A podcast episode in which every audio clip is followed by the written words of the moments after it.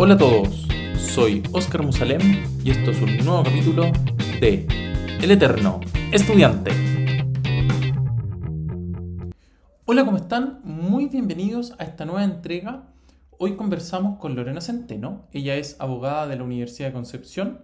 Posteriormente estudió un máster en Derecho de la Empresa en la Universidad de Pompeu Fabra en Barcelona Después realizó un LLM en Derecho Ambiental en la Universidad de California, en la Escuela de Davis, y pronto partirá a Edimburgo a realizar un PhD que se centrará en litigación climática. Muy buenos días, buenas tardes, dependiendo de la zona horaria en que se encuentren escuchándolo. Muchas gracias por estar acá, Lorena. Eh, hola, Oscar. Eh, buenas tardes acá en Chile. Estoy en Chile ahora. Gracias por haberme invitado.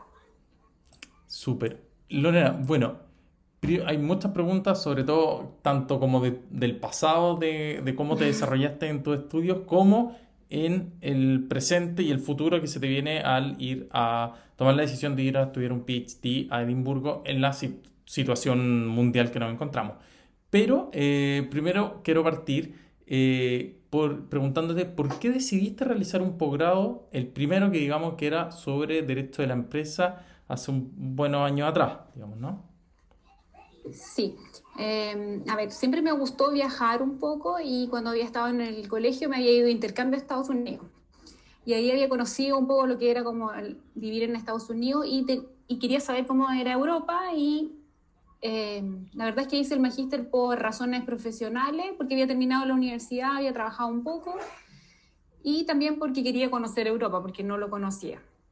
Entonces, era para tener como el otro lado de la moneda. Y como en ese tiempo mi inglés no era tan bueno, eh, yo pensaba, no sé, no había tenido tanta oportunidad de practicarlo, eh, España me parecía más fácil y, y, más entretenido y Barcelona específicamente lo elegí por el clima. Claro, o sea, también fue una de las razones por las que yo me encuentro que también en España un poco por, por, por el tema de clima y eh, cultura. Sí. Que por similitudes, ¿no? Entonces, y, y bueno, la Universidad Pompeu Fabra, eh, ¿qué te pareció a ti? ¿Cumplió tus expectativas? Hablemos un poco, porque tengo entendido que es una buena universidad, pero desconozco más allá de eso. Entonces, si me puedes... Eh. Sí, como yo en ese tiempo era recién egresada a la universidad y me gustaba el tema del derecho corporativo en ese tiempo, entonces como que aspiraba a trabajar en un estudio corporativo y no tenía muchos contactos, dije, bueno, a lo mejor esto me puede servir. Y ese, ese magíster de la Pompeu Fabra no era caro, yo me, me acuerdo que me lo pagué sola, con los, el primer año que estuve trabajando, no ganaba mucho tampoco, pero tampoco era tampoco, había ahorrado un año. Había trabajado en un estudio jurídico en Concepción y me acuerdo que valía no más de 3.000 euros. Espérate, y entonces te viniste sin beca, por lo que estoy... Sin beca, ya sin beca. Eh, me lo pagué, el, eh, eso lo había ahorrado y la plata de la estadía también tenía un poco de ahorro y pedí un crédito Corfo por si acaso, que fueron 5 millones de pesos en ese tiempo. No era tanto. Igual yo estaba acostumbrada a ser estudiante con pocos recursos, entonces sabía vivir y, manejarme bien con pocos recursos. Y me fui sola y la verdad me gustó mucho Barcelona. Eh, el magíster era bien interesante, era bien bueno, creo que aprendí bastante y hice buenos amigos, sobre todo latinos, porque Barcelona eran como catalán, entonces había muy poco estudiante español en el magíster, éramos más latinos, creo que habían como dos o tres catalanes y muy, eran, yo terminé la carrera de Derecho como con 28, 29 años y en España los derechos lo terminan en tres años, nosotros en Chile nos demoramos casi ocho, entonces eran, eran más jóvenes, no tenían experiencia laboral y los latinos éramos todos mayores porque igual dinero antes para poder viajar. Eh, lo que sí me llamó la atención y que frecuentemente hacen los programas, que a lo mejor le puede servir a algunos, es que ofrecen dentro de los programas de magíster como prácticas en estudios en España. Y cuando llegamos allá eh, y tocaba la época de las prácticas, hicieron algo que dijeron que los latinos solo íbamos a tener prácticas simuladas en clase y los españoles podían ir a estudios jurídicos. ¿En serio? Casi nadie reclamó, yo era la única que reclamaba y no, no hubo caso, porque así fue, hacían esa diferencia. Y el 80% de los estudiantes éramos latinos, o sea, financiaban el programa con los latinos. Y no hubo caso, mis reclamos no fueron acogidos. en rebeldía no fui a la graduación. ¿En serio? Estaba muy molesta. Y, y, ahí quedó, pero sí, bueno. ¿Y sabrás si hoy en día, si hoy en día habrá cambiado la situación? Yo creo que no, ¿ah? yo creo que siempre un gancho que ponen. Eh, yo conozco muy pocos casos de, de, España, en España creo que no conozco a nadie, además que todo es tan restringido por el tema de laboral. Mm o la, la, intención, ellos tienen como miedo de que los extranjeros se queden allá o busquen oferta de trabajo y además compiten entre ellos, entonces al final a mí me hubiese servido como para tener esos contactos, para poder entrar a algún estudio corporativo en Santiago o algo así, pero no me resultó para eso. Y cuando terminé ya el magíster, ya yo había cambiado un poco de lo que quería hacer, porque haber vivido en Europa ya con 30 años me significó darme cuenta de otras cosas que eran distintas a las que había vivido en Estados Unidos. Entonces pensé que a lo mejor debía eh, abocarme a otra cosa más bien del área pública, de ayudar en otras cosas, como que cambió mi perspectiva el haber vivido en, en un país más desarrollado que el que yo vivía. Perfecto. Y cuando uno conversa o tiene em, relaciones de amistad con compañeros de otros países y se da cuenta de las oportunidades que tiene la mayoría de la gente sin ser millonario, tú vas como pensando, a lo mejor hay cosas que se pueden cambiar. Y ahí yo decidí, yo trabajaba en un banco antes de irme a Barcelona y cuando volví a Chile yo decidí ser juez. Entonces ahí yo postulé a la Academia Judicial. Perfecto. Y, y mis expectativas ahí eran eh, ser juez toda mi vida y ascender en la carrera judicial y, y llegar a ser ministro y todo. Pero pasaron cosas que le pasaron a todos los chilenos y a medida que, que, avanzaron los años y todo, sentí un poco de frustración por el sistema constitucional, ¿cierto? que es el tema de la reforma. Entonces, eso también se tradujo en que cuando los jueces hacen sentencia muchas veces están limitados por el ordenamiento jurídico y hay muchas cosas que los jueces no van a poder lograr y las personas quedan insatisfechas con la justicia, que es lo que todos dicen, la justicia no sirve, y si tú estás al otro lado, te das cuenta que a veces nosotros tenemos una camisa que nos impide ir más allá. Que hablan de la puerta giratoria, que entra en... Que todo, asumo que... Entonces cada uno tiene su discurso ahí, pero en el fondo son las leyes que hacen los parlamentarios. Y también a veces los jueces pueden influir un poco más, un poco menos con la interpretación que hacen de las leyes, pero siempre hay un límite constitucional. Cuando la constitución, por ejemplo, dice que el agua es un bien nacional de uso público, pero tú tienes después el código de agua que establece concesiones de agua. Ya tú, en, esa, en ese tiempo yo ya me estaba dando cuenta que no estaba funcionando el sistema constitucional. Entonces, como me vi que, y aparte tenía otras cosas personales que, que, se me plantearon, esto fue en el 2017, con, con respecto a, a, mi, a mi hijo, el primer hijo, que es el único que tengo, que nació con una discapacidad, y también me enfrenté al tema de la discriminación escolar, y todo ese tema. Entonces yo me acordaba que cuando había estudiado en el colegio, en Estados Unidos las escuelas públicas eran inclusivas. Entonces me acordaba un poco, pero tampoco sabía muy bien, porque en general la cercanía de, de nosotros con la discapacidad, de los chilenos en general, es muy baja. Porque tenemos a, a las personas con discapacidad segregada en todo ámbito desde, la, desde que nacen hasta que mueren. o sea, sin ir más lejos, por ejemplo, yo mi tesis de pregrado la hice en acceso en salud oral de pacientes con discapacidad. Y, y, claro, era una encuesta que se le realizaba a padres que, eh, que tenían hijos con discapacidad y que eh, se les preguntaban, ¿cierto? Y claro, efectivamente terminó siendo que tenían muchísimo menos acceso, ya sea físico, digamos, por eh, acceso en el metro, el transporte, etcétera, que hacía que los horarios, la dificultad laboral de pedir permiso cada cierto rato para poder asistir con su. Todo eso hacía que, obviamente, sea menor el acceso que tenían ellos a, eh, a la salud oral. Entonces, en ese mismo ámbito. Entonces, todo era como mucho más bajo, pero tenía esta idea de algo que había visto y que funcionaba mucho mejor, porque recordaba, por ejemplo, que cuando estaba en el colegio, en una clase de cocina, por ejemplo, estaba, yo estaba en tercero medio, me acuerdo, en Estados Unidos. ¿Y cuánto tiempo fui? Eh, ahí fue un año, cuando, cuando estaba de intercambio, me fui de intercambio. Y ahí me acordaba de que los, los estudiantes con discapacidad iban con todos los demás a las clases y tenían apoyo. Entonces, eh, pero acá todo era un problema en Chile y eh, partiendo de, desde los colegios, de los dueños de los colegios, de los profesores, de los padres, de todo, el mundo hacía un problema, entonces decía, no, ya. Y fui a ver cómo era y a comprobar que en el fondo no estaba tan perdida y, y ahí me di cuenta que sí, porque estamos muy atrasados en ese tema. Y me, yo iba por un año porque pedí permiso en mi trabajo y también lo vinculé con mi trabajo con el tema ambiental, eh, que era lo que me estaba interesando porque ah, me estaba dando cuenta que había como un, un, desastre diario que se estaba cometiendo con el medio ambiente y en realidad no estaba tan equivocada.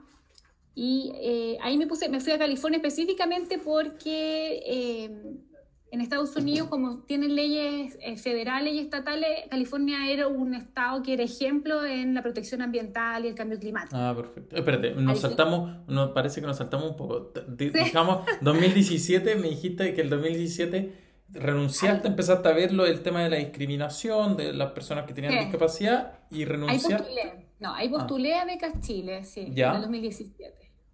Eh, y me gané la beca, pero la postergué, no me fui al tiro porque Estados Unidos es muy caro y la beca no alcanza, así que tuve que juntar un poco de dinero. ¿Te permitieron ambos, o sea, te permitieron tanto la universidad postergar tu ingreso como becas Chile? Ambos y no te generaron ningún tipo de... Ningún problema. Ah, ya. Eso es importante. De repente uno puede tener la duda de, de, oye, pucha, que este año no me voy a poder ir por X motivo, que puedo postergar todo, bacán.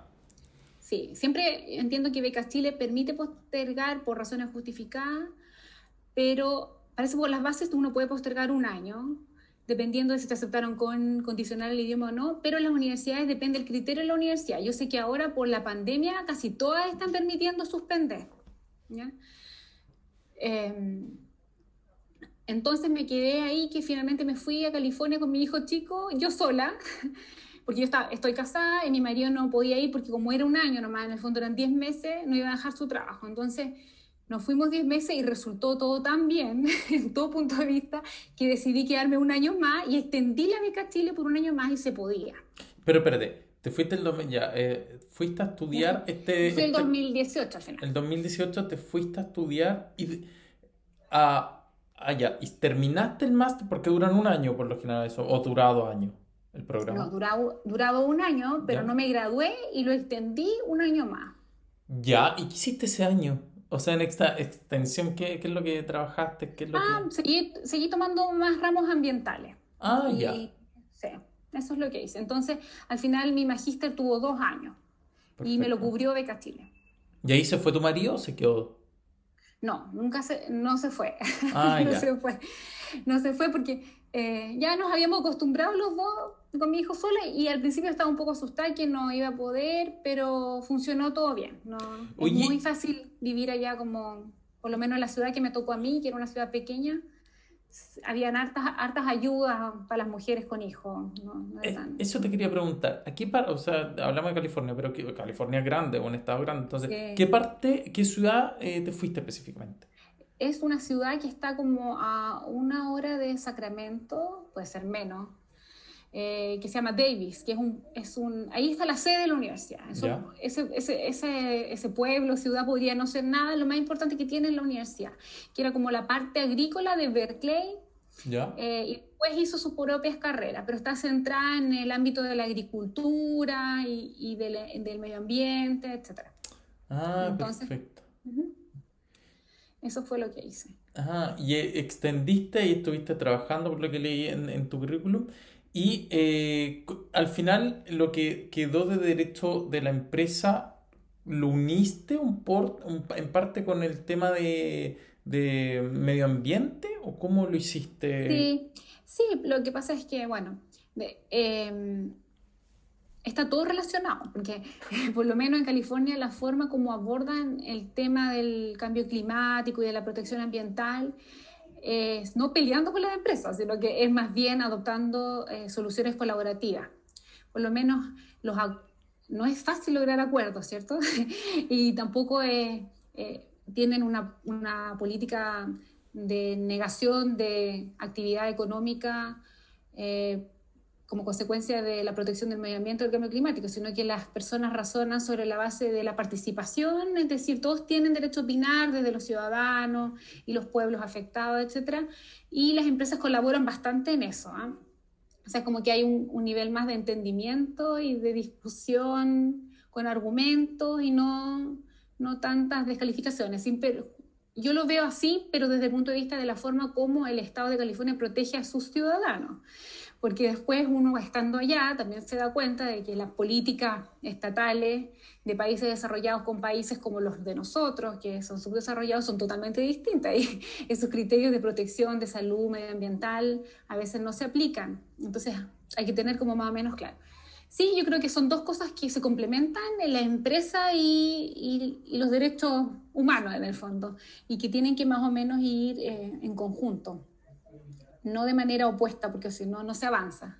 Claro. Así que, así que en el fondo el, el magíster que hice en Derecho a la Empresa, sí, claro que es parte importante de la forma como yo razono y como pienso a la hora de resolver casos, que, que es como lo que hago en el fondo o de, analizar, o de analizar eh, los problemas en particular. No tengo una, la posición de California en materia medioambiental era más bien equilibrado, pero también California era súper importante en relación a Chile porque está en la costa este y, ya habían tenido hace unos años atrás grandes problemas de sequía, de incendios forestales y habían ido avanzando bastante en la forma como estaban solucionando el tema. Entonces ya, por ejemplo, la Constitución de California en el 2012 ya tenían consagrado el agua como derecho humano. Cuando yo lo vi casi me muero porque en el fondo Chile estaba mucho más atrasado y en general pienso que la mayoría de las personas en Chile piensan que Estados Unidos ah, es un país muy capitalista y en muchas cosas tienen un poco más de mesura a la hora de no afectar tanto a, a, a, su, a sus habitantes. Entonces, en eso me sirvió en ver cómo habían solucionado jurídicamente los casos y también en relación al trabajo que tengo yo, que en materia de justicia, los jueces, cómo habían, cómo habían resuelto los problemas ambientales grandes que habían tenido con derrames de petróleo y... O sea, eso fue una de las razones principales por las que escogiste esa universidad y ese estado en particular. Ese estado, sí. Perfecto. Y, y cuéntame, volviendo un, un pelín más atrás, eh, ¿cuánto Porque me habéis comentado un poco que primero, una, cuando fuiste a España fue por un tema de idioma. En ese transcurso, asumo que desde que llegaste a Chile empezaste a trabajar como jueza, eh, estudiaste o hiciste, te preparaste para poder eh, quedar en la universidad en Estados Unidos, porque, porque te debieron haber pedido alguna prueba, un TOEFL o no sé cuál de todas las... Sí, como yo había Estados Unidos cuando tenía como 16 años, se suponía que yo debía saber bien inglés, pero el TOEFL siempre fue, lo veía como algo más difícil. Nunca había, había, di un examen para postular a Becas Chile, que era un examen del Instituto Norteamericano que se llamaba ETAP, y saqué un nivel, no me acuerdo, como 85 puntos. Entonces eso me permitió postular al curso de inglés. ¿De acuerdo? Ah, ya. Ya. Entonces, ahí es interesante lo que voy a contar, porque normalmente se complican los postulantes en hacer el curso de inglés, y justo la universidad tenía un programa de inglés, pero era muy poco flexible, me, estaban obligando a ir seis meses. Y si iba, sí, seis meses antes para el curso de inglés, pero mi nivel de inglés no era tan bajo, entonces yo había calculado que máximo necesitaba tres meses o dos meses. Y al final, en Chile contraté una empresa que se llama IEF, algo así, que no, ofrecen cursos en distintas partes y no lo, yo no lo encontraba tan bueno, pero fue súper entretenido y postulé IEF Miami, ponte tú.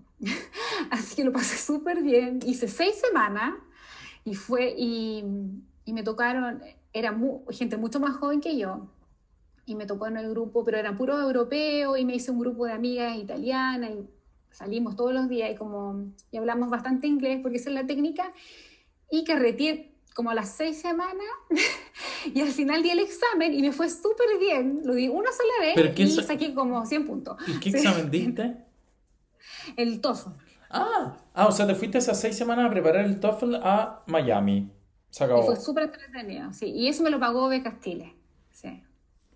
Ah, Con el curso de inglés, porque a veces la gente se complica de que tiene que ser el de la universidad y puede ser cualquier otro salvo que tu universidad te pida el de ellos, pero mi universidad era flexible y como no coincidía con mi, con mi programa, dijeron que podía hacerlo en otro lado.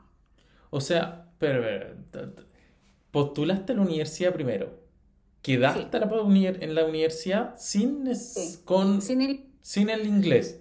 Sin el inglés. Mira, la verdad que ellos no me pidieron el examen de inglés porque como yo mandé el papel que había estudiado. que había estudiado allá en Estados Unidos, dijeron que eso les bastaba, pero yo sabía que no estaba tan bueno y en el fondo yo quería que me fuera bien. Entonces como que quería tener el TOEFL. Entonces me hicieron la carta eh, incondicio- eh, condicional al idioma. Y con Ah. eso yo en Becastiles pedí el cambio. Pedí el cambio y ellos me financiaron el curso de inglés y hice solo seis semanas, pero era porque mi nivel de inglés no era tan bajo, Básico. sino que era como intermedio. Me faltaba practicar más que nada. Ah, perfecto. Mira tú, eso no, no, no tenía idea que Beca Chile además te, con- te pagaba el inglés en caso de necesitarlo si estabas condicionado por la universidad. Sí, ahora sí es así. Ah, mira tú, qué buen, buen punto rescataste, Sí. Lore. Oye, Sí. ah, ya, y de ahí entonces te fuiste esos seis- esas seis semanas, diste el TOEFL, que te dio el puntaje, y te fuiste para allá, agarraste a tu hijo y te fuiste a Davis. Hiciste el programa y eh, después lo extendiste. Luego te volviste, ahora te, estás en Chile, pero ¿en qué? ¿Estás en Conce? ¿Estás en Santiago? ¿En qué parte? No, mire, allá, y claro, cuando hice el segundo, ¿cómo ¿Año? se llama? El segundo año, me dieron un certificado de experta en Derecho Ambiental y Cambio Climático. Entonces, así también justifiqué quedarme un año más, porque para tener ese certificado había que tener un número determinado de créditos en Derecho Ambiental y con un año no te alcanzaba. Entonces, esa fue como una de las razones también que me hizo quedarme un año más. Entonces, mientras estaba yo en la universidad, me puse a trabajar con una profesora que era ayuda, eh, esta profesora que trabajaba en las trabaja todavía en las Naciones Unidas, entonces yo fui su asistente de investigación como voluntaria y después me contrataron, etc. Y cuando terminé el periodo de magíster, los estudiantes en Estados Unidos pueden hacer una práctica de trabajo que se llama OPT, que es like, eh, como op- eh, training, algo así, optical training. Y eso te permite quedarte en Estados Unidos un año más. Perfecto. Entonces, mi idea era esa. Mi Ah, idea, mi expectativa era esa. Entonces, justo estábamos en marzo, cuando ya yo debiera haber empezado a buscar, el- a buscar trabajo, y empezó la pandemia, entonces un día mi hijo se vino a la casa y dijo, mamá, no tengo más colegio, y ahí traté como de, de, de sobrevivir con esto, de tener que trabajar, y, y mi hijo en la casa, y me di cuenta que no iba a poder trabajar, porque en Estados Unidos no todo era online y esto de trabajar, me habían ofrecido como un trabajo para la... Yo había, había estado trabajando en una clínica de inmigración en California. Ah, ya. ¿Diste el bar? ¿Preparaste el bar para trabajar? ¿Te exigieron el...? ¿No? No, para ese no. Para, Ah. para, para esa migración tú puedes trabajar con un permiso y con, con formación en, en materia de migración. Perfecto. Entonces, eh, me quedé trabajando como asistente de investigación, nada más con mi profesora, pero ya la pandemia se, eh, se extendió, po. no pasó un mes, pasó un mes.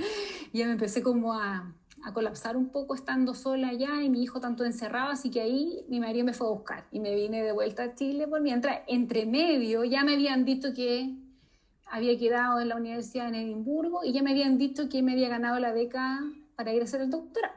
O sea, ah, espera, sí, porque tú postulaste, espérate, antes de pasar al doctorado, postulaste estando allá en Estados Unidos el doctorado en Edimburgo. Ah, por eso es que teníais la beca, porque dije, ¿cómo va, cómo, cómo sacó beca si no hay beca desde el año? Ah, o sea, también lo, bueno, todo esto te lo fueron posponiendo debido a la pandemia, que no, y nadie te ha Claro. puesto ni un pero en, en relación a... Ya, entiendo. Claro, así fue, sí. Las circunstancias que estoy aquí ahora, porque mi idea al principio era aguantar lo que más podía en Estados Unidos y después irme a Inglaterra.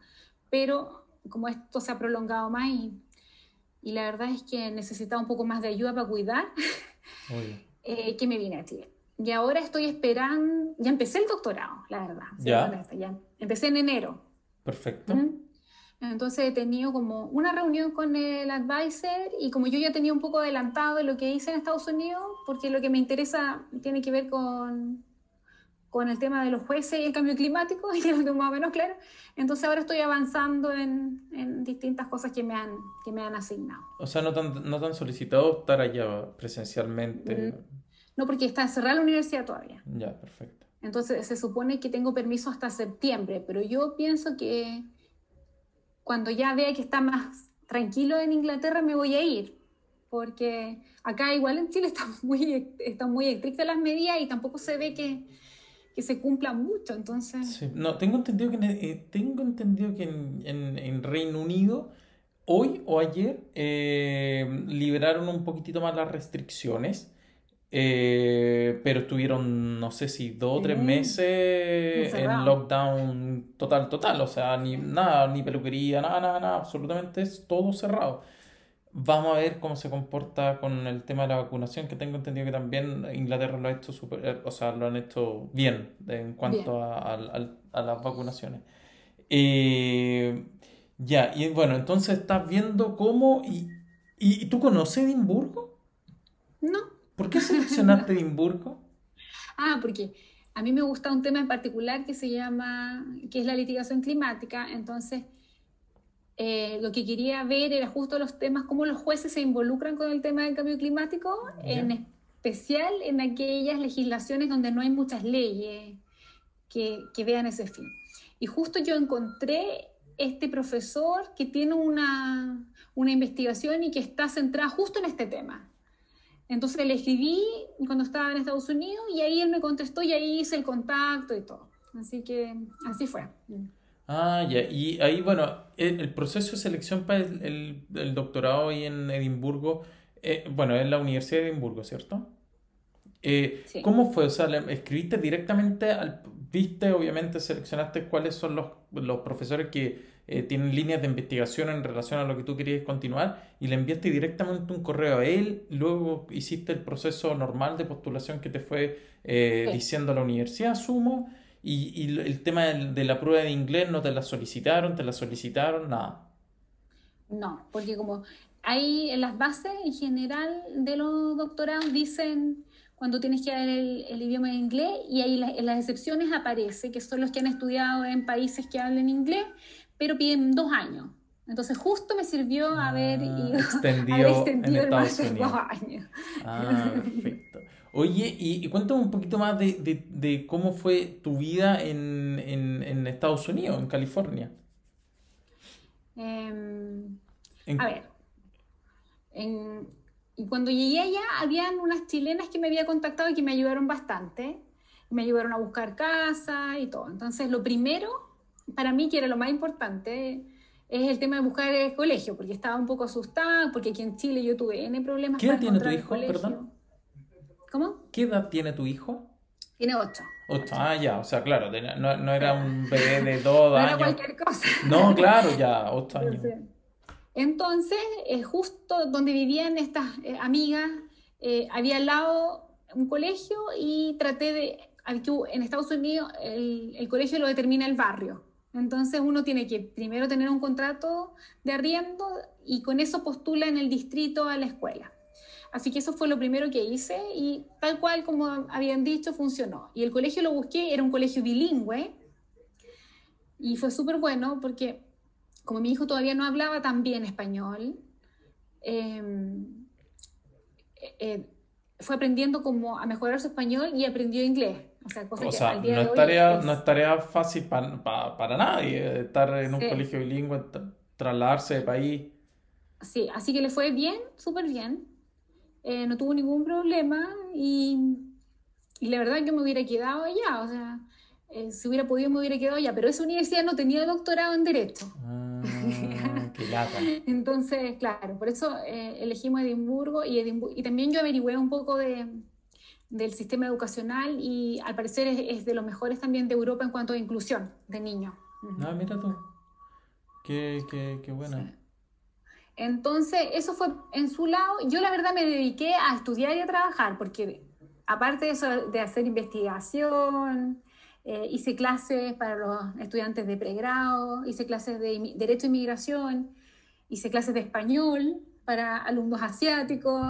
Así que en general, había N oportunidades para, como ya uno cuando tiene una carrera lo consideran graduado, entonces no tenía mucho, muchas ofertas para trabajar, tenía que elegir en qué trabajar. ¿En serio? Qué buena, qué buena que haya ese tipo de oportunidades que de repente uno dice, pucha, no, no sé, como bien decía, de repente la, la plata en, en Becas Chile es buena, la vacante en, en términos generales, buena, es súper completa, pero hay ciertos países, como tengo entendido también un poco Inglaterra, Londres, o de repente más que el país de la ciudad en que uno se vaya, que está muy ahí al ra. Entonces de repente tal vez eh, alguna ayuda o alguna, no sé, algún ingreso extra de, menor ayuda y, bienvenido. Entonces qué bueno tener eso. No, y, y, también para las personas que, que, a lo mejor, como ahora no hay beca, por no sabemos cuánto tiempo más, lo que yo me di cuenta, por ejemplo, ahí en California, los que hacíamos TA, que era como ayudantía, que en el fondo es casi tomar la clase, porque los profesores dan, si tenéis tres veces, él iba, daba una y yo daba dos clases más. Sí, sí es, es, mucha responsabilidad, pero pagan súper bien, me pagaban como 2.400 dólares al mes y tienen una cosa súper buena que los eximen de las aranceles universitarias. ¿En serio? Entonces a mí no me, a mí no me servía porque yo tenía becas Chile, entonces no aplicaba. Pero había mucho, muchas otras personas que se pagaban la universidad así. Cuando se tratan de estudiantes eh, internacionales, tienen que pagar una, una, fee que es la International Student Fee, que son como 15 mil dólares al año. Pero si uno compara lo que es pagar 85 mil dólares al año a pagar 15 mil dólares, entonces esas cosas hay que como que la gente tiene que saber de repente que si a lo mejor ha ahorrado un poco, puede pagar el primer semestre hasta que busque redes y... Porque ¿cómo, ¿cómo hiciste esa red? Porque claro, uno, ¿cómo llegaste a tener e, esa, esa amplia gama o abanico de oportunidades? Eh, ¿Fueron, ¿Los fuiste buscando? ¿Se te fueron dando un poco sola? Sí, se me fueron dando un poco solo, pero también las cosas no llegan, claro, las cosas no llegan solas. Si yo, es con contacto, networking en el fondo, que allá se usa mucho. Y también pienso que si uno realmente es un, un interlocutor que tiene cosas que decir o opinar sobre temas, porque por ejemplo yo hice clases en derechos humanos también, hice en Human Rights Department, y yo en, el, en la universidad con esta profesora que ¿Cuál fue el ramo que tomé con ella? Que fue, mm, parece que fue Derecho Internacional. Eh, ella me invitó una vez a hacer un seminario y hicimos un seminario sobre, mm, parece que era la universalidad de la Declaración Universal de los Derechos Humanos. Y ahí conocí a otro profesor y ese profesor después postulé al cargo y me tomó al tiro porque ya me conocía. Entonces así fui haciéndolo. Pero también debo decir que esas cosas a mí en Chile no me pasan mucho, salvo mi trabajo, que, que, en el fondo como me conoce estoy bien reconocida, pero no es algo que a un chileno normal, yo no lo vi en mi universidad, debo ser bien honesta, así, como que los profesores me hubieran ayudado a hacer redes de contacto en la universidad donde yo estudié, no, la verdad es que no. Pero recuerdo, por ejemplo, esta profesora que yo conocí, ella me una vez hubo una conferencia en California sobre cambio climático y como ella sabía que a mí me gustaba, me invitó y la universidad me pagó el viaje, me pagó la inscripción, me acuerdo. De verdad. y no hubiera sido nada que, o sea, no, era, ya era bueno que me hayan invitado y que me hayan pagado, porque era como una, era el tema del, parece que era Bill Gates cuando estaba organizando este tema de la cumbre climática en California, y era, las entradas valían como 500 dólares. Es que no son, o sea, en Estados Unidos hay que considerar que todo es caro, el estudiar, como dices tú, son al menos 85 mil, 90 mil dólares solamente el, el programa. A eso sumarle la estadía y todo, que está haciendo sobre los 100 mil dólares por lo bajo. Entonces, eh, es así Estados Unidos, lamentablemente, pero bueno. Sí, es súper caro. Entonces, después, eh, cuando hubo un almuerzo ese día con los representantes de la UNESCO, etcétera, y yo, obviamente, uno está acostumbrado a ser siempre uno bajo perfil, ¿cierto? pero me fueron a buscar y me llevaron a la cena y me invitaron y todo el mundo me preguntaba. Entonces, de repente yo dije, qué raro que pasen estas cosas en otros países, porque en Chile la verdad eh, es muy difícil lograr ser escuchado, a veces pienso, tengo esa idea, ¿sí o no? Sí, sí, yo creo que pasa que, yo no sé, a ver, en el mundo de la ciencia, eh, de, de, de, este lado, yo creo que también hay un tema de, de, de, de que no quiero que el otro sepa lo mismo que yo. ¿Me entiendes? Como que eh, no quiero compartir tanto porque se me hace, se me convierte en una competencia. No sé, eso es lo que yo lo veo un poquitito así. No sé en el área de derecho si puede que suceda lo mismo. Debe ser.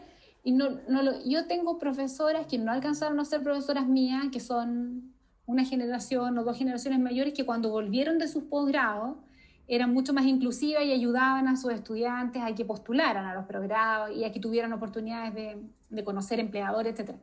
Pero cuando yo me tocó en la universidad, a mí no me pasó eso. Mm. Entonces, todos los contactos que logré hacer y toda mi carrera lo hice sola. Y, eh, y en general, eh, como esas oportunidades de, de, empleo, por ejemplo, que hubiera, yo en ese tiempo estaba viviendo en Concepción cuando recién salí de la universidad, en general siempre estaban reservados para los, los, los que tienen contacto en el fondo, mm. ¿cierto? Claro. Bueno, en fin, en Estados Unidos a mí me llamó la atención que era todo lo contrario y no creo que haya sido solo conmigo, porque vi mucho este empoderamiento de los profesores a los estudiantes latinos y sobre todo a los estudiantes latinos de primera generación.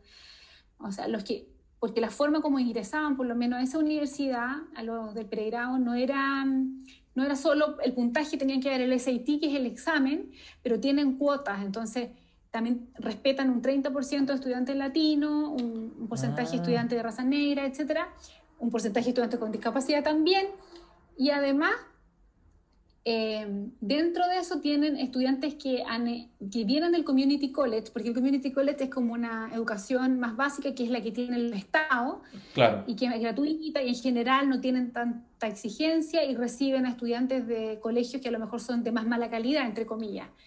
Y a esos estudiantes también los reciben, pero lo bueno y que me gustó bastante es que no es que los recibían nomás y los dejaban ahí como que se sintieran humillados por los que eran más destacados, sino que eh, les hacían como reforzamiento, los citaban a su oficina, había todo como una forma de, de preocuparse de ellos. Mire, y, ¿y esa universidad es privada, Davis? La, o sea, la UCLA. Es, es estatal, es, de la, es de la red UC California. Ah, mira tú. Qué buena. Así que fue súper bueno. Eh, Qué buena experiencia, qué, qué, qué, qué, bueno escuchar eso porque creo yo, como, como tú decías al, inicio, que uno piensa que Estados Unidos es todo más capitalista, que no, no se imagina tal vez esta área como de inclusión, eh, porque también la noticia y los medios te, lo único que te, que, te muestran es discriminación y, y, y, odio entre las distintas, ¿me entiendes? Eh, entonces, qué bueno escuchar esto, esta como experiencia tuya en cuanto a a no pensar, porque además tú estuviste en pleno periodo de Trump, lo cual uno le podría hacer pensar eh, que, que, que, nada de lo que tú estás contando podría haberle pasado a algún latino, menos un latino. Claro, sí, pero igual California es como una excepción, porque hay otros estados que, por ejemplo, Florida, que, que los chilenos en general van a Miami, todo tiene leyes mucho más restrictivas, menos, menos financiamiento para las minorías. Imagínate que mi hijo en, la escuela eh, era 50% blanco, como le dicen ellos, y el otro 50% latino, y, la mayoría de los compañeros de mi hijo de la escuela eran niños que eran inmigrantes ilegales, que habían pasado por esta cosa de, de los centros de detención y, y, venían de países centroamericanos, etc. Entonces, sí tenían una fuerte, una fuerte corriente de protección de los inmigrantes eh, respecto a los niños no había ningún tipo de diferencia, todos tenían acceso a todo. A mí me impresionó bastante, pero, pero lo que sí sé es que eso es propio de ese estado y en las condiciones que ese estado tiene ahora, porque es un estado muy rico, a diferencia de otros estados que tienen, que tienen otro, otro tipo de, política. Y en materia medioambiental, que es el tema que a mí me gustó, en esa, en, por lo menos cuando yo estuve, ya venían del gobernador eh, Brown, que, anterior y que había impulsado el tema del cambio climático, tenía como una serie de normas que eran distintas de las normas en general de Estados Unidos eh, en cuanto al, al tema ambiental. Pero decir que no protejan el medio ambiente en general, las normas que tienen Estados Unidos para proteger el medio ambiente, el agua, la calidad del agua, el aire, son súper estrictas en el fondo. Si alguien dice, por ejemplo, que en Chile las empresas dicen, ah, nos ponen muchas regulaciones, nos vamos a tener que ir, yo digo, bueno, no sé dónde se van a ir, se van a tener que ir a otro país sudamericano o a otro país subdesarrollado, pero en el fondo tienen mucha regulación que tienen que cumplir y son regulaciones federales. Lo que quiso hacer Trump mientras estuvo ahí fue eh, como retroceder un poco en materia de protección ambiental, pero siempre dentro de un límite, ¿ah? siempre nunca es que pueden hacer lo que quieran y pueden explotar lo que quieran. Y tampoco el presidente tiene tanta atribución allá para decidir qué es lo que se va a hacer. Los tribunales tienen harta importancia porque durante mucho tiempo eran los que le detenían las resoluciones a Trump.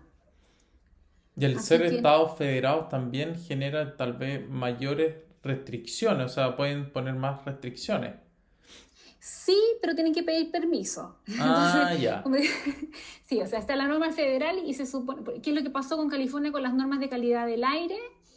Que estaba la norma federal que fijaba tantas partículas en el aire, etcétera, y California quería establecer una protección mayor y ahí tenían un permiso que se llama una waiver y algunos estados también habían adoptado esa waiver. Y eso Trump estaba litigando para que no... No suceda. que, para que no sucediera, porque tiene que ver con la industria del petróleo y todo eso. Ah, perfecto.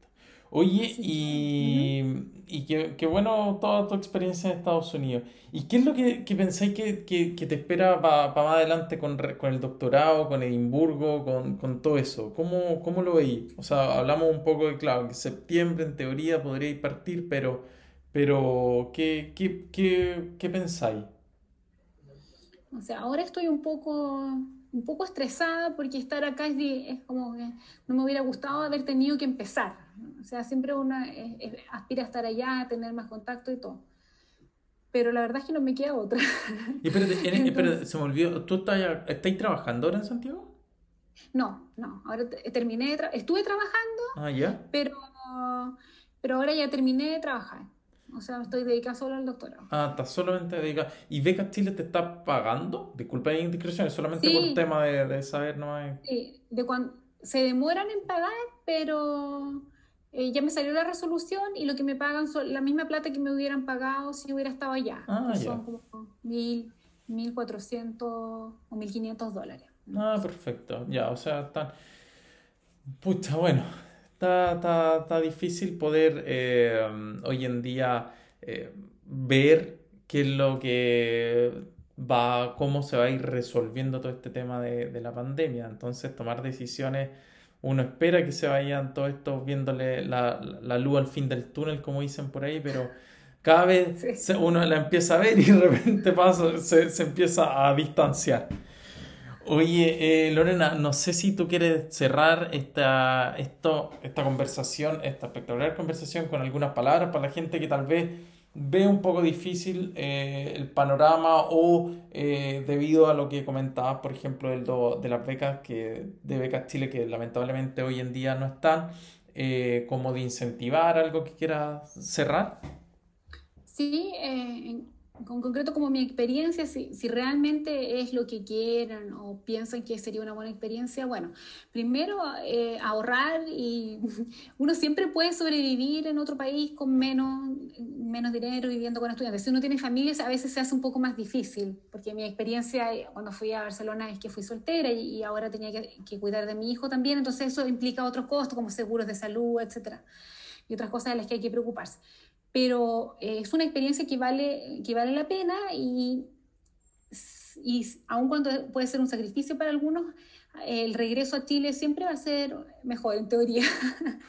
la idea de buscar un, empleo mejor del que uno tenía antes, en el fondo, no sé si, si todavía existe en Chile, pero eh, en el ámbito personal siempre va a ser una persona con un valor agregado si tiene la posibilidad de comparar formas, distintas formas de vida. Así que es totalmente recomendado y siempre hay que buscar opciones, eh, ¿cómo se llama?, de otras becas o, o, empezar con algo, si alguien quiere, por ejemplo, ir a Estados Unidos, etcétera, eh, hacer algún tipo de, de curso corto o pasantía. De repente van saliendo, dependiendo del área, y contactarse con gente que haya hecho lo mismo, porque, por ejemplo, ahí van a ir saliendo otras oportunidades. Por ejemplo, si a alguien le gustara mm, ir a estudiar Derecho a California eh, y no tiene tanto dinero, no tiene la beca, sí se podría contactar conmigo en el fondo para darle la guía de cómo, cómo tiene que hacerlo, cómo funcionan estas cosas de los trabajos, porque es algo bien común, en general la mayoría de los estudiantes en Estados Unidos trabajan. Es que eso es lo que... O sea, podemos extender esto, ¿no? yo no tengo problema con el tema, ahora, estoy tranquila. Eh, Pero eso me, me, me, me gustó mucho de escucharlo de porque, claro, le damos la opción ahora de, de, de pensar, bueno, sí, como decía, tal vez juntar un poco para poder sobrevivir, no sé, el primer semestre y luego ver la oportunidad de alguna forma de eventualmente tal vez encontrar alguna pega que, que me sirva para poder mantenerme allá. Claro, sí, no, sí, yo conocí una amiga colombiana que ella fue solo hacer el curso de inglés y después se entusiasmó y ella se quedó allá, hizo el magíster y lo pagó con, solo lo pagó con la, con la plata de las ayudantías. Imagínate, o sea, te da, o sea, eso también puede ser otra opción en estos tiempos que, que, que es difícil conseguir algún tipo de financiamiento como becado a, a nivel, ya sea en términos generales, ya sea del Estado u otro tipo de, fundación. Eh, eso, bueno, muchas gracias Lorena por haber compartido con nosotros tu experiencia. Espero que le sirva a mucha gente esto y que eh, nos escuchen y que nos sigan escuchando. Que te vaya bien, muchas gracias, y eh, nos vemos el próximo martes. Hasta luego.